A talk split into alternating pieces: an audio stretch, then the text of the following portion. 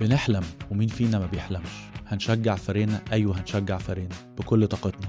على أمل صعود المنتخب المصري لنهائيات كأس العالم قطر 2022 تغطية خاصة لمباراة منتخبنا مع السنغال في حلقة جديدة من كورة كاست. الزمان الجمعة 25 مارس. المكان استاد القاهرة الدولي. منتخبنا على موعد مع مباراة الذهاب مع منتخب السنغال. في التصفيات النهائية للصعود لكأس العالم 2022 المنتخب المصري يقود البرتغالي كارلوس كيروش. وأحلام المصريين مرتبطة بأقدام 11 لاعب على رأسهم العالمي محمد صلاح. كيروش بيعتمد على طريقة لعب 4 3 3 طريقة لعب لها إيجابياتها وسلبياتها. لم تكن هي الطريقة الأمثل لأغلب الجمهور المصري لافتقادها لمركز صانع الألعاب. ولكن كيروش بيفضلها. والأهم من ده إننا كجمهور ندعم منتخبنا بغض النظر عن مستوى الفريق. كل اللي علينا مؤازرة المنتخب في المهمة الصعبة أمام الضيف التقيل منتخب السنغال. تعالوا نتكلم عن التشكيل الأقرب والمتوقع لمنتخبنا. الشناوي في حراسة المرمى عبد المنعم والونش في قلبي الدفاع عمر كمال ظهير أيمن أحمد فتوح كظهير أيسر حمدي فتحي في دور لاعب الارتكاز الدفاعي وعمرو السولية ومحمد النني في خط الوسط في مركز 8 محمد صلاح ومصطفى محمد وعمر مرموش أو تريزيجيه كثلاثي هجومي. أما أدوار لاعبي وسط الملعب في طريقة 4 3 3 هي أدوار دفاعية وهجومية بيعتمد عليهم كيروش في بناء الهجمة والتدرج بالكورة من الخلف للأمام.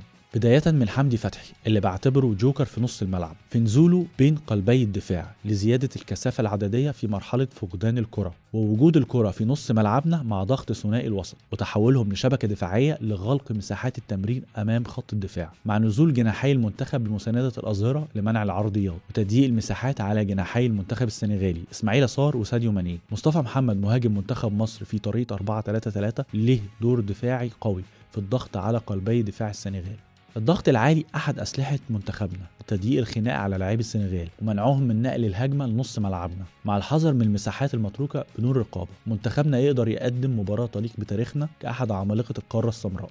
أحد طرق اللعب اللعب كوحدة واحدة أو على طريقة الكومباك وتقليل المسافات بين الخطوط ونقل الكرة ما بين لاعبين في مسافة 30 متر من الملعب وعدم ترك الثغرات والسرحان لظاهري المنتخب. أيضا وجود تريزيجيه كجناح أيسر مهم جدا لامتيازه بالسرعة والضغط العالي على ظهير منتخب السنغال وقوته البدنية وسرعة الارتداد مع فتوح لأداء الواجب الدفاعي. وجود محمد صلاح هو قوة كبيرة لمنتخبنا. من حيث التزام الظهير الأيسر للسنغال بمراقبته ودوره المهم في بناء الهجمة والاحتفاظ بالكرة مع مهارته العالية في حالة لاعب على لاعب وإتقانه للتسديد بشكل مباشر وده مهم جدا في وجود العملاق إدوارد مندي.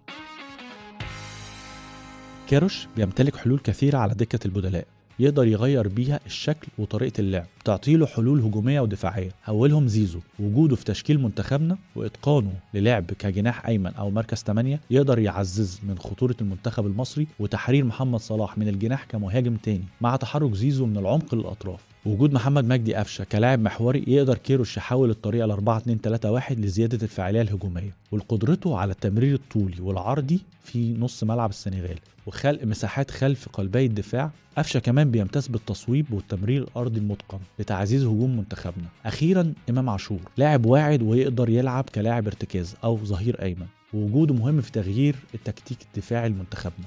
إمام كمان يقدر يؤدي الواجب الدفاعي المطلوب مع الزيادة الهجومية المحسوبة حسب سير المباراة. حلقتنا خلصت ولكن أمنياتنا وأملنا مع منتخب مصر. إن شاء الله الصعود من نصيبنا. في السلام ختام. أشوفكم على خير. أنا محمد الشامي في كورة كاست